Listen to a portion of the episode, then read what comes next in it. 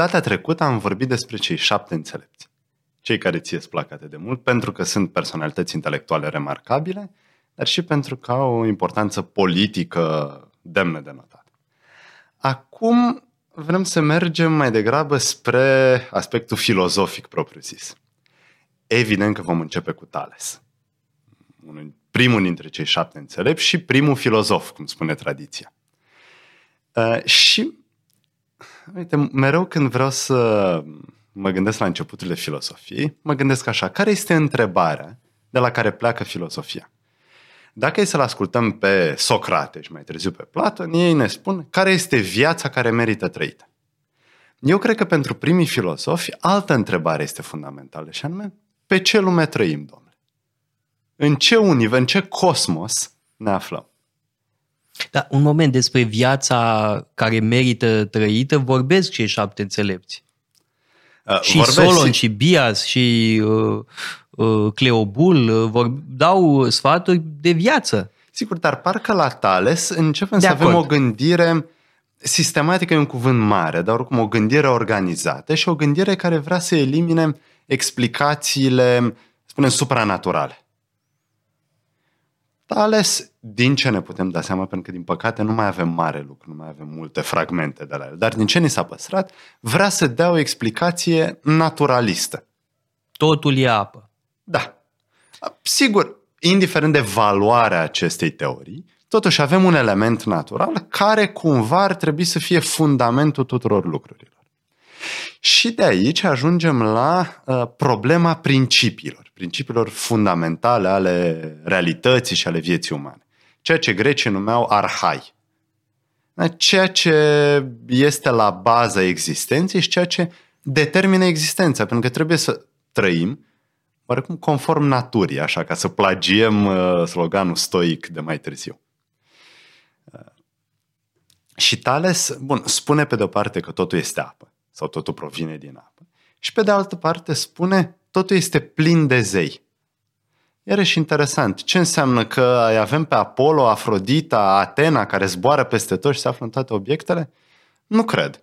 Cred că e vorba mai degrabă de inteligibilitate. Putem să înțelegem. Tot avem capac- noi, avem, noi capacitatea rațională de a pricepe natura lucrurilor. Natura lucrurilor care nu este haotică, ci este ea la rândul ei rațională. Și așa se naște demersul filozofic. Pentru că putem să ne orientăm în lume. Nu este totul haotic, nu este totul poate crud, cum ar fi conform zeilor homerici. Bun, eu nu cred că Tales este un raționalist sau un materialist. Uh, și cred că are o legătură totuși destul de strânsă cu universul religios din epoca lui. Uh, însă, da, se poate spune că este la originea spiritului științific. E preocupat de cunoașterea uh, cerului, e astronom, e matematician, e geometru, om de afaceri, da? da. că la o adică dă o lovitură, da? tocmai pentru că se bazează pe cunoștințele lui științifice. Da? Pentru că înțelege ce se va întâmpla cu recolta. Exact, și pune mâna pe toate uh, presele de măslin. măslin și în felul ăsta realizează un monopol și se umple de bani. Deci arată că știința Ceea ce aduce înseamnă că bani. un filozof nu trebuie să facă un jurământ al sărăciei. Nu. Aha, sigur că nu este interesat de astfel de aspecte, dar oricând poate să facă o treabă competentă. De altfel, Hesiod și el vorbește de importanța acumulării uh, de bogăție prin muncă. E vorba de bogăția muncită. Uh, și Solon și Tales uh, au o filozofie de viață care nu exclude bunăstarea, e absolut evident. Uh, însă spuneam, Tales este la originea spiritului științific. Și asta putem spune despre gânditorii ionieni, putem face această generalizare. De pildă, Heraclit din Efes, da? care spune totul este foc. Focul este la originea tuturor lucrurilor și mai mult, totul este în mișcare, uh, totul se transformă. Uh, s-ar putea uh, să fi fost influențat de zoroastrism când spunea totul e foc. Cine știe? Așa cum poate și Tales era influențat de cine știe ce uh, credințe da, religioase. am- Dar e vorba de uh, ideea că uh, un principiu unic poate explica uh, realitatea. Că e vorba de foc, că e vorba de apă, uh, în cazul celor doi, Tales și uh, Heraclit. Hai să ne gândim la cum începe Evanghelia după Ioan. La început era cuvântul. Și în greacă este en arhe. Este același termen pe care îl folosesc și filozofii ionieni. Deci este aceeași căutare a omului antic, să găsească un început. Un principiu prin care se explice totul. Sigur, în varianta ioanină e vorba de un principiu rațional, de logos. Ai menționat, bineînțeles, posibile influențe religioase, mitice. Sigur, Tales, Heraclit, poate că cunoșteau aceste mituri, dar ceea ce este interesant este că preiau ideile mitice și vor să le transforme rațional. Pentru că atunci când Heraclit spune focul este sursa tuturor lucrurilor sau războiul este părintele tuturor, e clar că e o meditație filozofică despre ce înseamnă îmbinarea lucrurilor, conflictul dintre ele în natură și în om. Pentru că să nu uităm, și omul face parte din natură. Noi astăzi, poate sub influență creștină, nu știu, uh, uneori neglijăm treaba, ne considerăm în afara naturii sau într-un fel superior ei. Ori nu cred că asta era adevărat pentru greci. Nu cred că asta era adevărat pentru Tales, uh, pentru Anaximandru, pentru Heraclit. De aceea ei când pun problema pe ce lume trăim și cum arată cosmosul, de fapt pun și problema cum arată omul. Noi fiind perfect integrați, dacă cosmosul are un principiu, e același principiu care ni se aplică și nouă.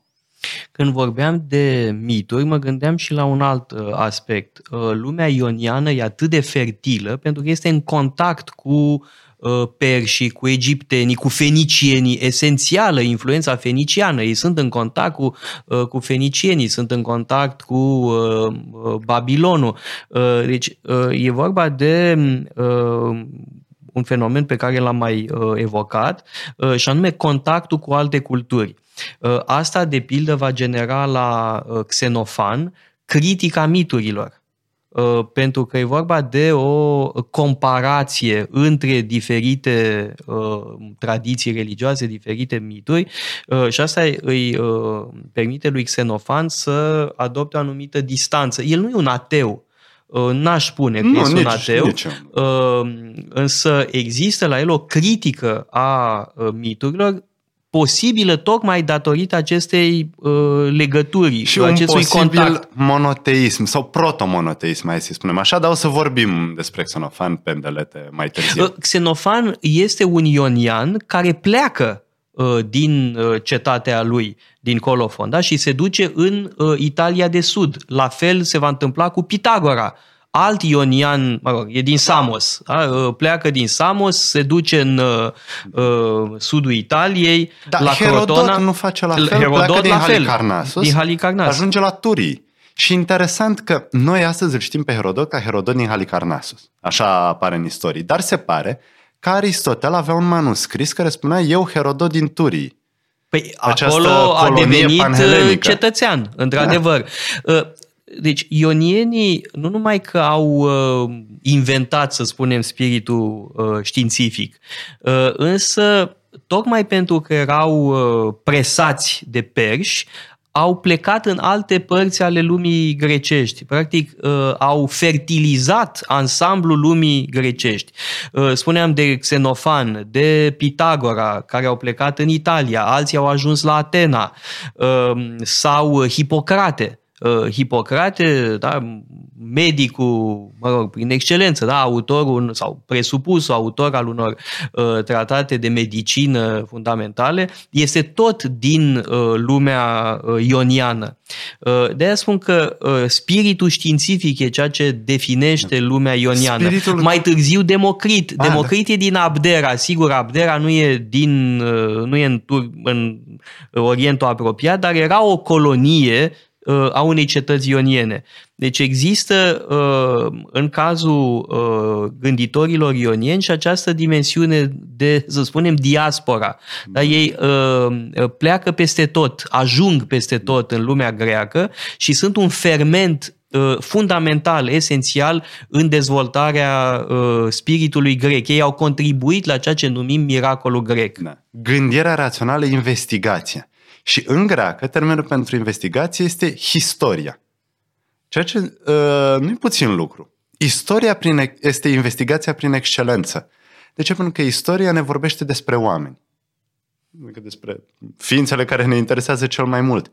De unde venim și cum ni se poate explica comportamentul. Și aș vrea tare mult să citim prima frază din istoriile lui Herodot, pentru că aici avem in nuce uh, gândirea greacă, ce este, cred, cel mai bun în gândirea greacă. Pentru că el spune așa, avem aici rezultatele cercetării lui Herodot din Halicarnas.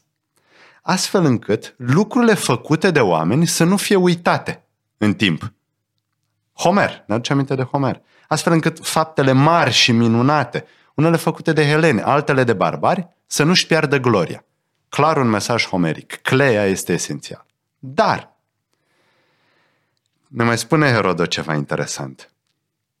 Vrea să ne povestească despre cauzele care au făcut ca perșii și grecii să se războiască. Cauzele, aitia.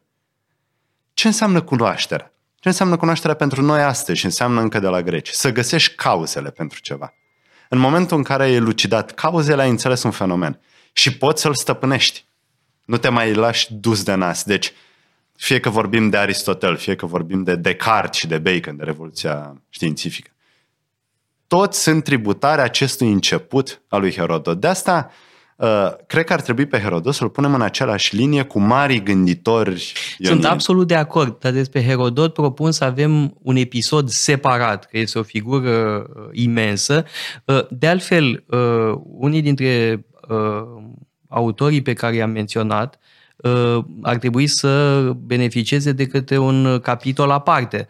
Uh, da? pentru că am evocat uh, figuri imense ale uh, gândirii grecești. Dar pe linia filozofiei, a filozofiei naturii, Tales a produs o descendență, da? Anaximandru, de pildă. Foarte tare. Anaximandru este cel care, probabil, sigur, dacă să ascultăm pe unii filozofi, pe Heidegger, de exemplu, e cel care descoperă principiul rațiunii suficiente că vorbeam de cauze, vorbeam de explicații. Atunci când ceva se întâmplă, trebuie să se întâmple pentru un motiv. Uh, și Anaximandru vorbește despre necesitate. Anaximandru spune că lucrurile se nasc și pierd conform necesității. Ei, ce este această necesitate? E necesitate științifică? Sigur, putem să interpretăm așa. Este simplă cauzalitate, dar fără determinism? Sigur, putem să interpretăm și așa. Anaximandru ne-a lăsat câteva fragmente, nu avem certitudine. Dar este baza pe care construim. Și mai spune Anaximandru ceva important. Că toate acestea, da, dreptatea lucrurilor care își dau unii altora, dreptatea și nedreptatea, totul se întâmplă în timp. Și avem uh, aici elementele de bază ale filozofiei. Mai întâi ființa lucrurilor, esența lor adică cauzele care duc la anumite fenomene, și pe de altă parte timpul. Problemă care va, îi, îi va uh, intriga pe filozof până astăzi. De la Aristotel la Augustin la fenomenologie. Dar avem la Anaximandru această punere a problemei. Principiul rațiunii suficiente, vrem esența lucrurilor și vrem să vedem cum afectează timpul ființa lucrurile și ființa noastră. Și Anaximene? Și Anaxagora? Bineînțeles că au uh, speculații filozofice foarte interesante. Anaximene vorbește despre un element fundamental, aer, care nu este aerul nostru, este un element cald din care se nasc toate lucrurile, preia de fapt elementul care la Anaximandru se numește apeiron, adică ceva fără limită, nedefinit. Și nedeterminat. Da. Nedeterminat, da ceea ce este anatema pentru un grec. Trebuie să fie determinat. Și Anaximene vrea să-i dea o determinare.